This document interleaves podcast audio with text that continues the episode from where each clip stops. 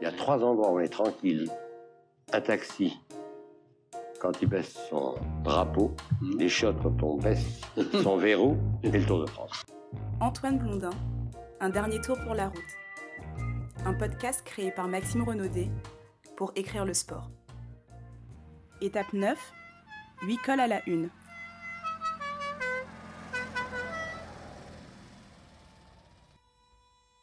Si le peloton va traverser ce dimanche le canton de Vaud et celui du Valais avant d'arriver à Châtel, escaladant 4 cols à plus de 4%, en 1978, lors de l'étape entre Grenoble et Morzine, les coureurs du Tour se coltinèrent 8 cols dont celui de la Porte, du Cucheron et du Granier. Ce jour-là, on attendit avec ferveur le duel entre l'Hollandais Joep Zoetemelk et le Breton Bernard Hinault qui remportera le Tour pour sa première participation.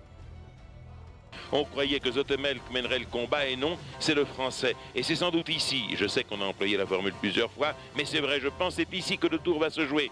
Zotemelk, qui perdra dans deux jours du terrain dans la course contre la montre, se devait de faire des étincelles cet après-midi. Il ne l'a pas fait, se contentant de contrer Hino. Il ne l'a pas fait, n'a-t-il pas voulu, n'a-t-il pas pu? Rappelez-vous le dicton célèbre, veulent bien mais peuvent pas comparé par Blondin à des frères siamois de l'espoir, de l'anxiété, de la méfiance, et à de joyeux drilles qui se passent eux-mêmes les menottes et s'en vont ensuite demander au commissariat qu'on veuille bien les leur retirer, Ino et Zutemelk vont se faire éclipser par un autre breton, Christian Seznec, coéquipier de l'Hollandais chez Miko Mercier.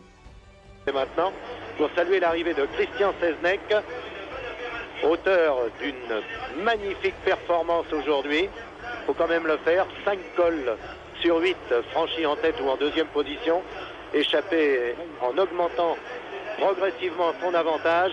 Seznec au bout de la route, non, Christian, inutile de se retourner.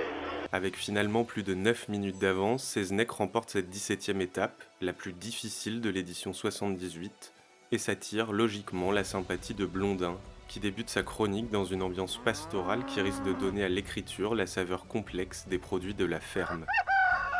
Puis au fur et à mesure de la course, Seznec se transforme en corsaire brestois avant que Blondin ne puisse s'empêcher d'évoquer justement l'affaire Seznec du nom d'un breton accusé en 1923 d'avoir fait disparaître Kierkemener, conseiller général du Finistère. Séparatiste breton dans les ultimes lignes de cette chronique de 1978, Seznec réussit finalement à mettre les voiles du haut de son mat cocagne et allé 8 cols à la une. Aujourd'hui, le calembour final fait encore écho au titre de la chronique et forme une boucle. Mais pour une fois, Blondin décide de modifier un tant soit peu la chute en remplaçant une UNE par une HUNE, qui n'est autre que la plateforme fixée au mât d'un navire. Si Bernard Lermine, à qui allait la majorité des suffrages, ne leur prêcha pas sur le champ la croisade qu'ils escomptaient, ils purent se rattraper superbement à la faveur du raid d'un corsaire brestois du nom de Christian Seznec.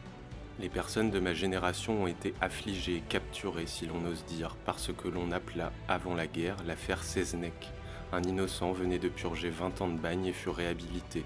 Notre forçat de la route a fait l'objet, le sujet d'une meilleure affaire. Après avoir endossé le maillot jaune par contumance, car il était en fuite au kilomètre 141, il a empoché le million AF de Samoins et la victoire d'étape. Ce séparatiste breton, du moins ce qui concerne le peloton, qui a réussi à mettre les voiles, ce navigateur solitaire a su, du haut de son mat cocagne, étaler huit cols à la une.